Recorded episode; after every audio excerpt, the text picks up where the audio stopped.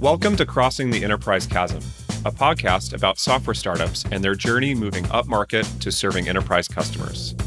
I'm your host, Michael Grinich. I'm the founder of WorkOS, which is a platform that helps developers quickly ship common enterprise features like single sign on. On this podcast, you'll hear directly from founders, product leaders, and early stage operators who have navigated building great products for enterprise customers. In every episode, you'll find strategies, tactics, and real world advice for ways to make your app enterprise ready and take your business to the next level. Today, I'm joined by Daniel Marashlian, the co founder and CTO of Drata. For those of you unfamiliar, Drata is a security and compliance platform that automatically monitors your security footprint and helps gather evidence for audits like SOC 2. Compliance is one of those key pieces in becoming enterprise ready, and Drata has seen an explosive growth since their launch. The company is today valued at over a billion dollars. I'm super excited to dig in and chat about all things compliance, startup growth, and how to cross the enterprise chasm. Daniel, welcome to the podcast. Of course. Thanks for so, uh, mentioned a few times Drata as a company. Um, was hoping that you could give us a quick introduction to the company in your own words. You guys do a lot of different stuff and have grown and changed a lot as you've grown. So, give yeah. us the latest summary. Sure. High level, Drata helps companies automate their compliance posture. Well, not compliance posture. We help your compliance goals. And by doing that, we automate a lot of the evidence gathering and organization of that, which, you know, eventually outputs towards the reciprocal side of a lot of these security compliance frameworks, which is you get an annual audit.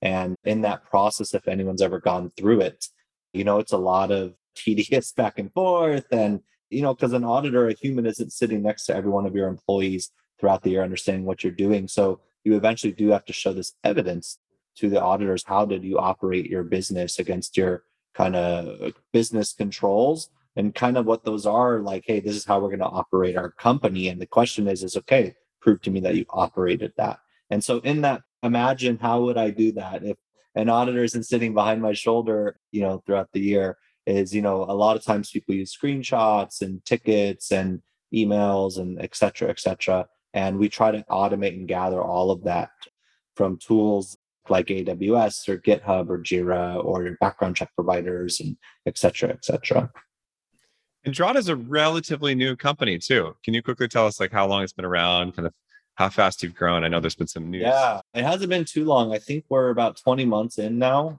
We started in middle of 2020 we're heads down kind of in stealth mode till the end of the year. We launched in beta with a couple beta customers in late November, which was fun. We were our first customer. That's always fun. And, you know, use our own tool to get our own SOC 2 report. And then we launched publicly in the middle of January of 2021. So we recently just hit the year mark. In that year, it was a crazy, amazing year, not only from growth of our team and product, but of customers as well. We also secured as Series A and then a Series B as of last year, and have grown to a unicorn status, which is always fun as a company. So we've been growing fast, and I think that that unprecedented growth rate has really helped us shape this world of our security compliance automation and showing people a better way. And not only just hitting a tool and setting and forgetting it, but really the partnership approach that we've taken with our customers to not just say, here's a tool, good luck, it'll automate everything. Is, you know, some things, these processes are human interactive and everyone is nuances of it. And not everyone uses AWS as an example in the same way. And so there's a lot of times, you know, very in-depth questions, and we have a lot of expert auditors and compliance experts on staff to help our customers. And you know, it's kind of part of the offering in there. So we really kind of in a way handhold people through, but at the same time use the software to automate it as it goes through. So we're here to help, you know, humanistically, but have software to automate as much as possible. That's some tremendous growth, extremely fast. And I know that, you know, 20 months ago, there were already a few people kind of in the space building compliance tools. I mean, something several folks have been working on. As you looked at starting a company here and building something, how did you think about approaching you know not a greenfield market where there's nothing but where there's already some competitors potentially potentially well funded yeah. how did you see like entering into that kind of market and also what the opportunity was for you to do differently yeah definitely it was so funny just as any other entrepreneur right you get this idea you think it's the best thing in the world And it's like no one's doing this. And then as you go into the product market research, you're like, holy cow, seven other companies are doing this. That's how it works. Honestly, when we came up with the idea going through pains of our last business, and that's kind of where it came from, was you know doing this manually and then working. So I had an educational technology company in the past called Portfolium, and we went through that motion and we sold to universities. And like every time the CIO or something like that would be like, let me see your SOC 2 report or something along those lines. And we didn't have it early days. And so eventually we went through that motion and like did it and did the whole spreadsheet Jira ticket thing, rip engineers off the roadmap. And it was an expensive process for a younger company. We had about 40 employees. And in that process of that business, we sold and merged with uh, Instructure, the makers of Canvas, you know, pretty large educational technology company. And I was so excited as like an engineer myself and the engineering leader, like, oh man, I've never actually worked with like, you know, this is a big like 2000 something person company. Like, let's go work with this amazing security team. And they are amazing. And they taught me a lot in the security side and compliance side, how they manage it all but like they were still doing it by hand and it was like whoa something is majorly wrong here like i was in startup mode like with Portfolium but at this you know bigger multinational company it was really shocking to see they were still doing it you know jira ticket spreadsheets things like that so that's kind of where the entrepreneurial bells i think started ringing again for me and as we dove in after merging those companies and parting ways it was adam my co-founder we loved working with each other and hey what were some problems that we faced and this is what it was and all roads kind of led to this idea. And we're like, this is unbelievable. We can help engineering and security teams. We can help the sales and go to market teams like get these certs faster to sell up market and grow their companies faster. And as we like go do that product tour, you know, you start finding, oh, okay, there's a competitor here that does something similar, something similar. And oh, wow, this may be like really close to what we do. So you dive in and you understand, okay, what does this company do? Exactly what are their customer bases? Who are they going after? maybe let's try to talk to some of those customers through you know one two three degree separation what do they like what do they not like and understand the approaches of these competitors in the space so that's kind of what we did and from there we took our own spin and approach i've been a long time entrepreneur in my career and from b2c companies b2b companies and always kind of took that product and design led kind of approach on the product side first and then more so at the business the customer obsessed kind of centric approach so I would say that's what we did differently is we like really put the end user at the center of our business and said, you know, this buyer, this user, they need to trust us indefinitely. Like we're going to be holding the metadata of their security posture. Their trust needs to be at the center of this business. That is our number one, you know, value of our culture and our company. It's trust.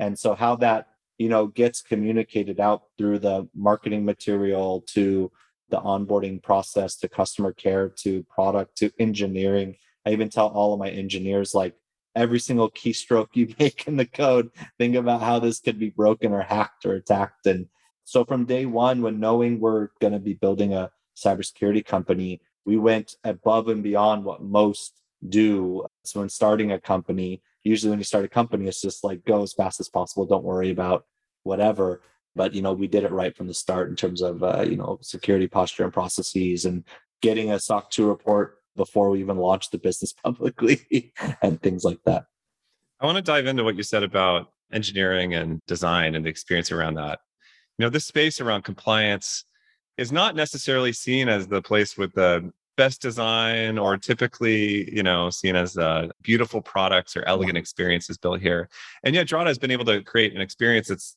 pretty delightful, you know, to go through and simple and easy. How have you structured the team around that and kind of done that?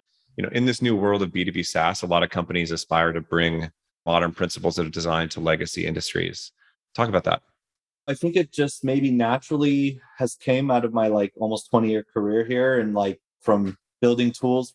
One of my first companies that was big it was called Tweet Photo, and we were the ones responsible for putting media onto Twitter. Love me or hate me for that you know, it's like you build this product where millions and millions of users use it. It's like, okay, like we need to make it enjoyable. And like that, you know, leads into the next thing and leads into the next thing. And what I realized, especially with my last company, Portfolium, was we were writing software for students in that like a little younger, well, I guess older, Gen, uh, millennials, and then into the Gen Z arena. It's like they're used to using these apps like Instagram or whatever, you know, across the internet And holy cow, there's just like hundreds or thousand person product teams on these products that look beautiful and they use it every single day for free.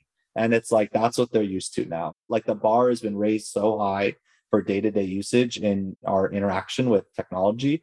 It doesn't matter what industry you're in, like people want better. And so I think if you can really take those patterns, those design patterns from the, you know, Instagrams of the world or whatever the tool is and put them kind of into these B2B apps, people are used to it. And so like those triggers in your brain are comfortable, like I'm probably misquoting the biology here, but like your dopamine receptors like kind of increase or whatever. And it's like, okay, this is enjoyable. And we've heard that time and time again. Like in general, security, it's like, oh man, that's the cost center in the business. Like that's the thing I don't want to touch with the 10 foot pole. You have the CISO or whoever in the corner, like figuring it out for us.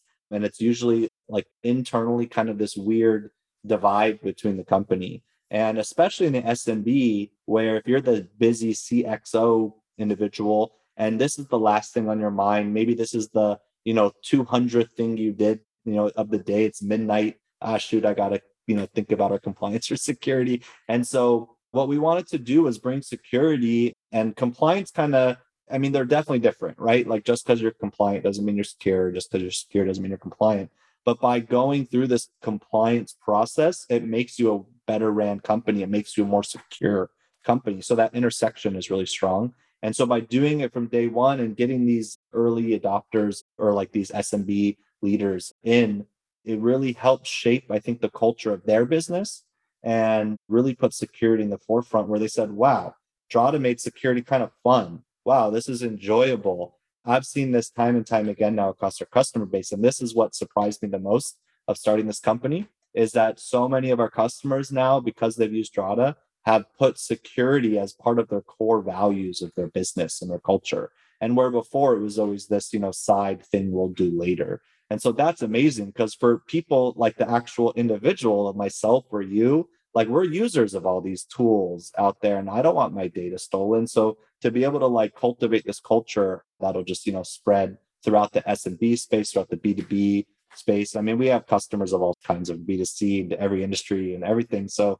it's great to see security, top of mind security come through these companies' culture because the importance of that's just so relevant. I mean, holy cow, I think it was earlier this week there was a giant state attack on, you know, some Israeli stuff.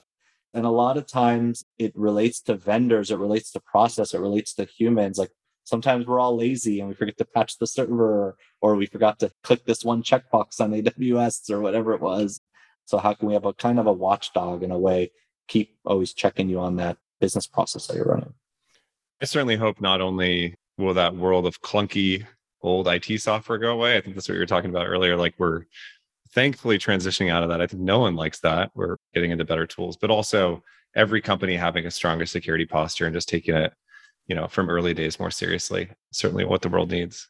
I wanted to ask more about your growth also. So obviously the product experience leads to people sharing it through word of mouth. And I know you had a lot of like earlier stage companies when you just got started, those design yeah. partners. What has led to your large explosion of growth? What really has driven it?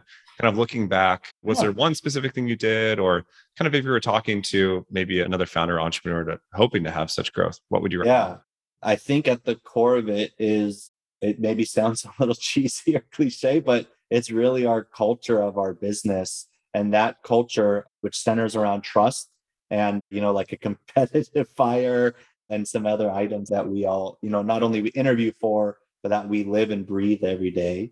I think that's what helps our acceleration and growth at every level and putting the customer at the center. So with that it multiplies out of customers are happy they're leaving reviews they're telling their peers they're telling their former employees. We've actually seen it time and time again. Maybe someone that was the champion or a user of drata leaves their company and goes to a different company and they're like, my first action is to bring Drata into this company.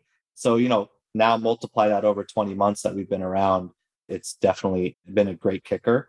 I mean, obviously, hats off to the sales team and the marketing teams. Like they're doing a phenomenal job, which is amazing. And obviously the engineering, you know, the R&D org to support all that. So those are, you know, factors. And, you know, I wouldn't really say it's one thing we did. You know, it's funny. I've told this to a lot of my peers I've been building companies in San Diego for almost 20 years now. And I'm involved in the community out here. And so I know a lot of people in the community, entrepreneurship community, and they're like, wow, you know, it's like very positive and like, hey, congratulations, you're doing all this amazing stuff, and that's great. And some of them ask me, like, yeah, what did you do differently or whatnot? And sometimes in my head, I'm like, I didn't do anything differently. Like, we always wrote amazing code, we always wrote amazing product, we always put customers first. We have a killer marketing and sales team. But I think you know, a little bit to credit myself and my other peers, it's like, well, yeah, but we've also been like doing this now for 20 years. So the mistakes we made 20 years ago, five years ago, like, you know, it adds up. And you definitely have that saying as you try to make yourself 1% better every single day. I mean, do that over a, you know, 15 plus year career. I think just naturally now I don't make those mistakes. And so I think that's a lot of paths of a lot of entrepreneurs is yeah, maybe your first one you got lucky or you didn't and you learned lessons. And where you see people find real success is like, you know, maybe 15, 20 years into their career. So I would say it's like that. It's just like a combination of 15, 20 years of being in the grind and seeing every single thing you could see from a B2C company to B2B company. And it cultivated into this perfect storm of right market in general, cybersecurity, right industry or like industry, right market for compliance automation, timing of the market. I mean, sadly, the global pandemic is horrible, but from a business side, it has moved a lot of people to work at home, therefore heightening the IT teams around the world to take, you know, security a little bit more serious as I can't control it now in my office. And so everything kind of culminated into a perfect storm for us to see this type of growth. Well, it seems like it's all continuing too. Those trends are not going away. Let's talk a little bit more about compliance. So SOC 2, I think a lot of people are familiar with SOC 2, SOC 2. People hear about it all the time. There's obviously other types of compliance and other ways that people approach this. Can you talk about how you see that industry, what Drata does, and kind of how you see the industry outside of maybe just getting that SOC 2, you know, certificate? Yeah, you know, the SOC 2 cert is a great like validation that you're running a well-oiled machine.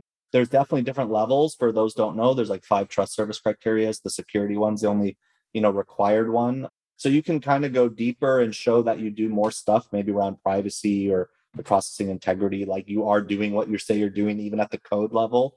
So those are great things to do. But I think it's like once you have that report in hand, it's like a trust thing. Again, it kind of keeps coming back to trust. It's as I talk to my upstream vendors or whatnot, is that it's not so much that I have this cert or this report. It's like, oh wow, these guys care about me like these care about my users and so i'm going to trust them. It's just building that trust from the start. So i think there's that and that's an important thing and it's definitely spidered and you know roll back maybe 10 years ago you hear it all the time oh i have an rfp from bank of america and i don't have the soc 2 report and i can't even know where to start. And so you know those bigger financial institutions that's definitely where it got started right? I mean, it is the AICPA, the American Institute of Certified Professional Accountants. So it's all around accountancy and finance and stuff. But there's a sector now in the SOC 2 report now versus the SOC 1 or more around compliance, security. And with the rise of SaaS and with the rise of clouds, it's like, how do I, you know, before I used to have servers in my office or I have a colo and I control everything. We don't control anything. We're talking on Zoom here using Google or Slack to communicate. You know, my servers are in AWS, my code's in GitHub, etc. I can't control it, but I can still deploy practices in my business to ensure it's a secure thing. So I think the SOC 2 report in general, even it's an American standard, is a great methodology to show that. The ISO 27001 cert is kind of that international like sister to that. It's very popular in European markets, I mean around the world as well. I've noticed even around the world though people are accepting either because I think the SOC 2 American kind of standard has become almost an industry standard. And those are great certs to go after, maybe where to start. I would say on one side, SOC 2 is a little bit more gray and it's a little bit more open to interpretation. Therefore, if that's your first thing to start with and you use a tool like Drata, it kind of gets you into the shape because you can kind of shape your company to how you want to do it and show, hey, you know, not, I'm different than maybe someone else. It's not cookie cutter and it lets me kind of not break my processes too much, mold them a little, and then you know move forward. Where ISO 27001 is a little bit more rigorous. It's kind of they have this like Annex A, and it's like you know you got to do this, you got to do this, you got to do this, and that's good. But what I've seen is it's better to start with SOC 2, and if you want to go more international markets and those international maybe partners are challenging you for an ISO cert, not a SOC 2 report, then okay, maybe move there. recently, we've actually launched some privacy offerings around the GDPR space. CCPA is coming out soon. So, you know, everyone around the corner, which is great in the California world. And then HIPAA launched a little later. It was, I think, in December at the time.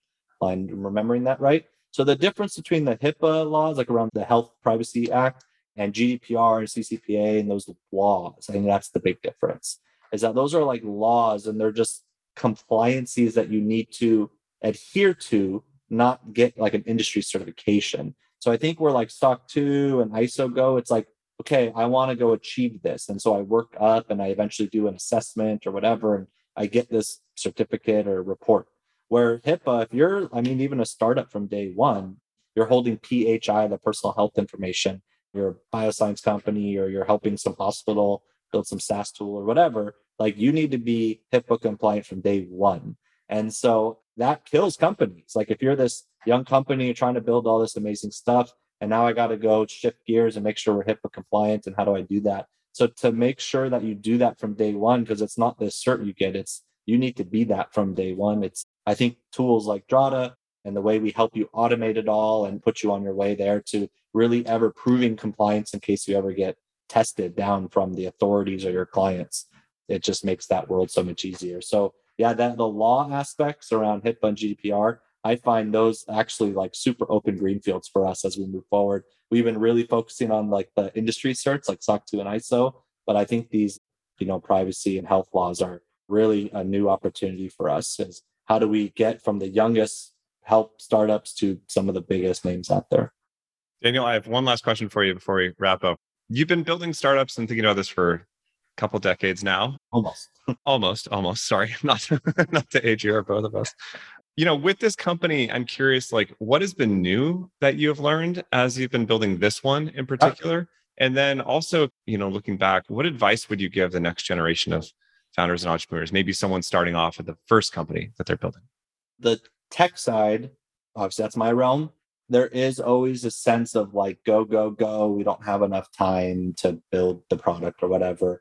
Just make sure you're doing the fundamentals correctly from the start. Like the way you're setting up your security and the way you're deploying your infrastructure. There's so much amazing software out there from Terraform to others, and making sure that those security passes are just done from the start. And that's great. I mean, hopefully, you know, we're here for you and get you on the way to SOC 2 or something to start. But more important is that you just take into consideration security and at the application level, infrastructure level to start. I think that'll pay dividends in the long run.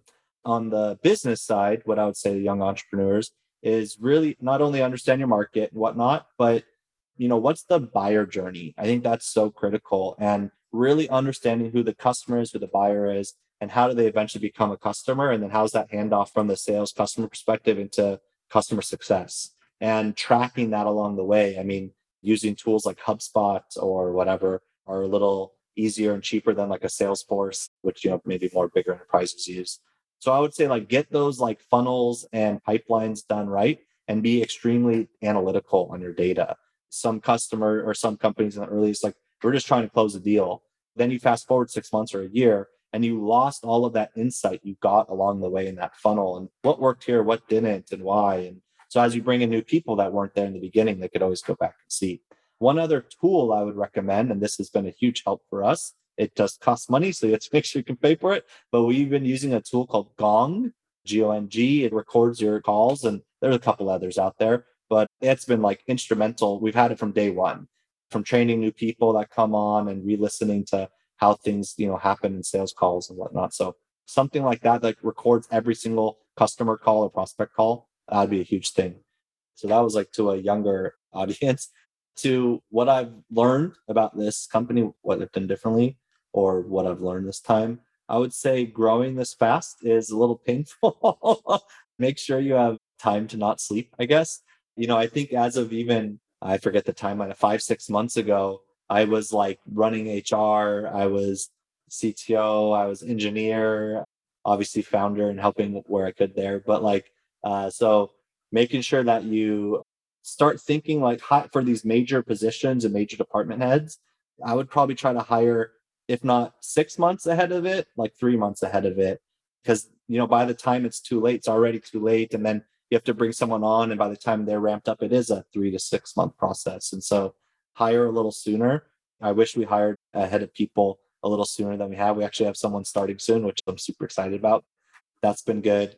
And I think it honestly just keeps going down to culture. That's where we learned a lot at my last company with uh, Adam, my co founder, and others. And like not only understanding what the culture is of your company and how it works in the correspondence to your customers, but then how do you cultivate that throughout your company? How do you hire for that? How do you put the ownership of the culture on the employees, not the leadership? And that to me is what's paid dividends at the last business and this business. So even in those hard times where you're up at you know 2 a.m on a saturday just doing hr stuff it's like you have this end in sight of this is where people can help me in this area or this is where we're going. And i think just the culture of all of our employees now from young to old from the earlier spots people that started this week man it's infectious. It's fun. I 100% agree with that. I feel like startups are all about hiring culture just growth and hiring yeah. culture with that, we can wrap up. Daniel, thanks so much for joining us. This has been really fun. Um, really excited to continue to see the growth of Drata. And ah. I don't know, next time we chat, maybe it'll be a multi-billion dollar company at the current Let's do it. and uh, for everyone listening, WorkOS is a great tool. We're customers as well. thanks a lot. Thanks a lot. We'll let you get back to running Drata. Thanks everyone for showing up and attending. This has been great. Take care. See you next time.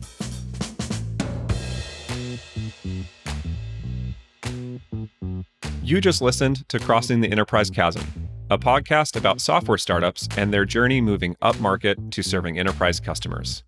Want to learn more about becoming enterprise ready? The WorkOS blog is full of tons of articles and guides outlining best practices for adding features like single sign on, SCIM provisioning, and more to your app. Also, make sure to subscribe to this podcast so you're first to hear about new episodes with more founders and product leads of fast growing startups. I'm Michael Grinich, founder of WorkOS. Thanks so much for listening and see you next time.